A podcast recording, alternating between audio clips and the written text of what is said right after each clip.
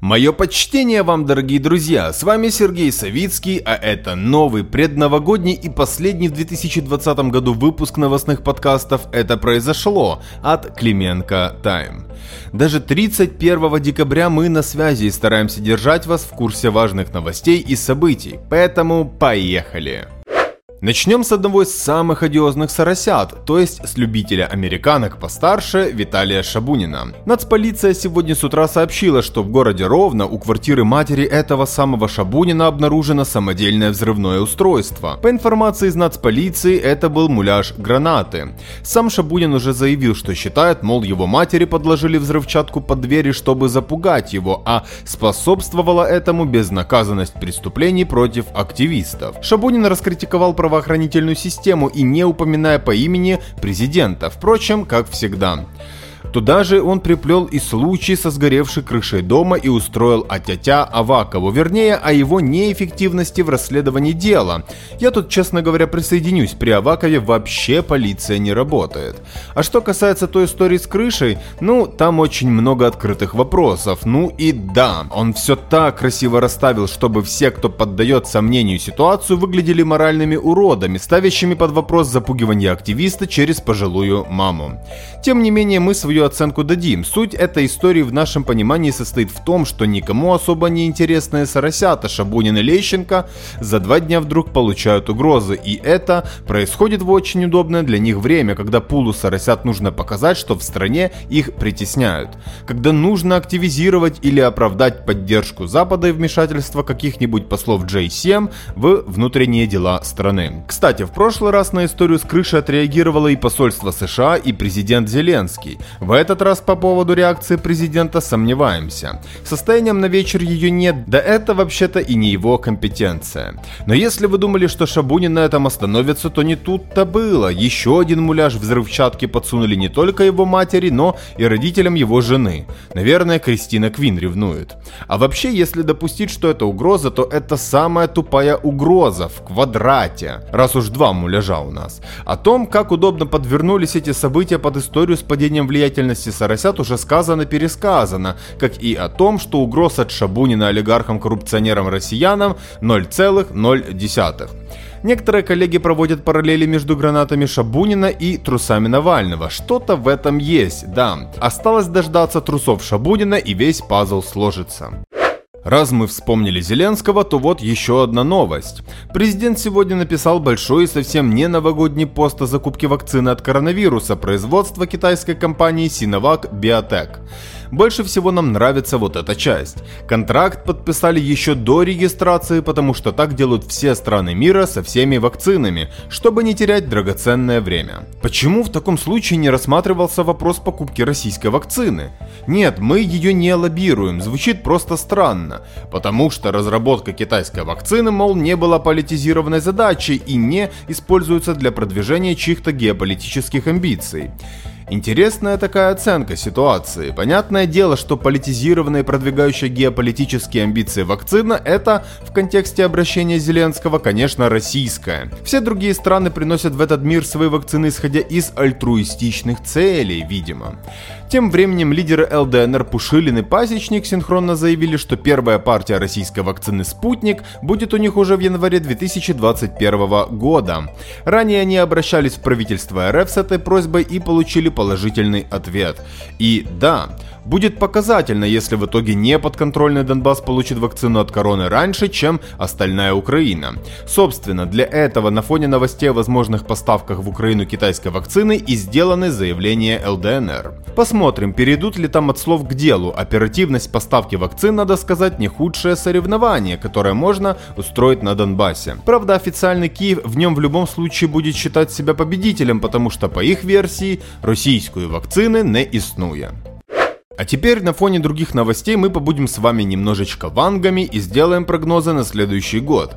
Полную версию вы прочтете в Телеграме, а тут выложу все более-менее тезисно. История номер один. Американский кейс.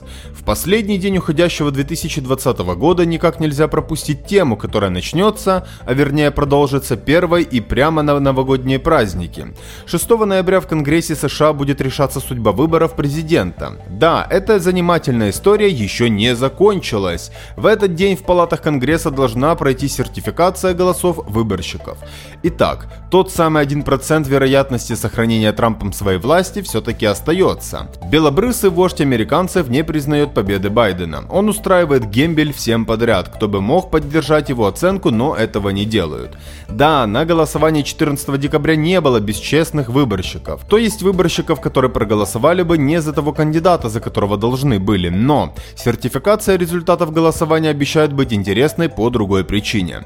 Короче, законодатели Конгресса могут получить два набора голосов выборщиков из спорных штатов. И разрулить эту ситуацию с голосами возможно, были такие исторические прецеденты. А учитывая прецедентное право в США, можливо все. И по крайней мере теоретически у них будет возможность решить, какой из наборов учитывать. Такие прецеденты уже были. Но на самом деле сейчас Конгресс вряд ли отдаст приоритет неофициальным республиканским выборщикам. Однако шоу 6 января будет точно. Ведь эти выборы и их финал это одновременно и старт электорального процесса 2022. И мы вообще не сомневаемся в том, что именно кейс с украденными выборами республиканцы выберут в качестве одной из основных болевых точек своих соперников. Конечно, если сюрпризов 6 января не будет, вытаскивать из Белого дома Трампа секретной службе не придется. Хотя и мирной передачи ключей от него ждать тоже не стоит. Точно можно сказать одно, что противостояние в этих выборах будет идти до самого дня инаугурации 20 января. Постскриптум. Кстати, не дожидаясь сертификации голосов избирателей, букмекеры уже закрыли ставки по выборам президента США. Будет забавно, если окажется, что поспешили. Ну а Украине приготовиться. Так уж случилось, что новый президент в Штатах влияет на нашу жизнь едва ли не меньше, чем новый президент в нашей собственной стране. Внешнее управление, оно такое. История номер два. Охота на бизнес-империю Ахметова. Эта история нам видится самой интересной и многообещающей по последствиям. Речь идет о компании, которая началась в декабре с выхода на громадском фильма «Наследник». Это, напомним, фильм о жизни, смерти и наследии Евгения Щербаня, крупнейшего бизнесмена Украины и Донбасса в 90-х. И этот фильм позиционируется как работа расследования его сына Евгения Щербаня-младшего. Главный злодей в нем в итоге Ахметов, дополнительный злодей Тарута. Как бы то ни было, а фильм «Наследник» был только первым шагом. Это стало понятно потом, после серии материалов на таких ресурсах, как «Новое время», «Радио Свобода», «Украинская правда». После этого были новости, которые позволили нам с вами понять, что отнюдь не закончена и история с Роттердам Плюс, хотя с учетом того, как сейчас офис президента бьет по позициям НАБУ, не готов выручаться, что 2021 год для Сытника и НАБУ станет успешным годом. По Ахметову в том числе. Но даже с учетом этой истории выдворением людей Ахметова из офиса президента, Минэнергетики и антимонопольного комитета позволяет говорить о том, что его позиции во власти слабеют. Чего только стоит ситуация с назначением Витренко. Соросята ради этого объединились с бенятами, но голосовать не голосовали. Но так и задумывалось, давать ему кресло первого вице-спикера и полноценного министра в планах не было. А вот поставить в статусе ИО, убрав из Минэнерго людей Ахметова, в самый раз. В общем, западные агенты решили бить по олигархам, и первой жертвой был выбран именно Ренат Леонидович.